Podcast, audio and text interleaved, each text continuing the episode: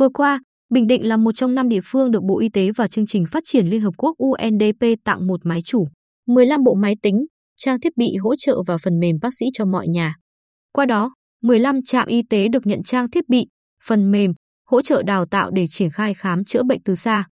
Với nhiều nội dung khác nhau, khám chữa bệnh từ xa là một phần thiết thực, nhiệm vụ quan trọng trong chuyển đổi số của ngành y tế. Đến nay ở tỉnh ta, hoạt động khám chữa bệnh từ xa chỉ tập trung tại tuyến tỉnh, tuyến huyện và cũng chỉ mới dừng lại ở hội trần từ xa. Dù vậy, khi tham gia hội trần với các bệnh viện trung ương đối với các ca bệnh nặng, bác sĩ bệnh viện tuyến tỉnh cũng thu nhận, cập nhật được nhiều kỹ năng tiên tiến, kiến thức mới. Theo thông tin từ Sở Y tế, sau khi 15 trạm y tế được hỗ trợ thực hiện chương trình khám chữa bệnh từ xa vận hành và có thực tiễn để đúc kết kinh nghiệm, ngành y tế sẽ trình Ủy ban Nhân dân tỉnh đề xuất mở rộng mô hình này trên toàn tỉnh. Ông Lê Quang Hùng, Giám đốc Sở Y tế, cho biết hoạt động khám chữa bệnh từ xa đóng vai trò hết sức quan trọng, giúp người dân tiếp cận dịch vụ y tế ngày càng tốt hơn, đặc biệt là vùng khó khăn, xa xôi hẻo lánh. Trong đợt này, với sự hỗ trợ của Cục Quản lý Khám chữa bệnh Bộ Y tế và UNDP, chúng ta triển khai chương trình bác sĩ cho mọi nhà và triển khai khám chữa bệnh từ xa cho y tế tuyến xã. Đây là cơ hội tốt để người dân được chăm sóc sức khỏe tốt hơn.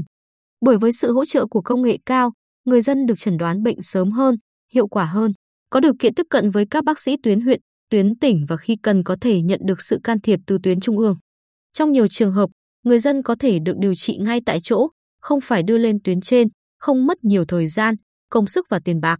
Ngoài ra, việc khám chữa bệnh từ xa sẽ giúp cho các nhân viên ở trạm y tế có cơ hội rất lớn nâng cao năng lực chuyên môn, học hỏi những kiến thức mới, kinh nghiệm của các bác sĩ tuyến trên. Xã Cát Minh, huyện Phú Cát có dân số khá đông, trạm y tế xã cách trung tâm y tế huyện 20 km.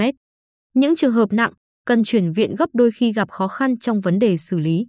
Bác sĩ Nguyễn Hồng Thuận, trưởng trạm y tế xã Cát Minh, cho biết trong quá trình khám chữa bệnh, nhiều lúc chúng tôi cần tham vấn các bác sĩ tuyến trên, chuyên môn cao hơn.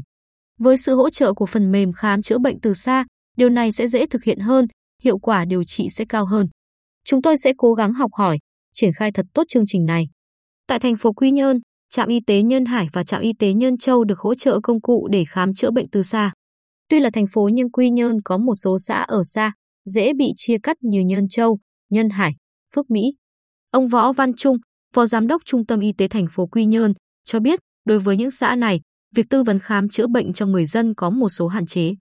Lâu nay, những ca phức tạp cần chuyển lên tuyến trên tốn nhiều thời gian, công sức, tiền bạc.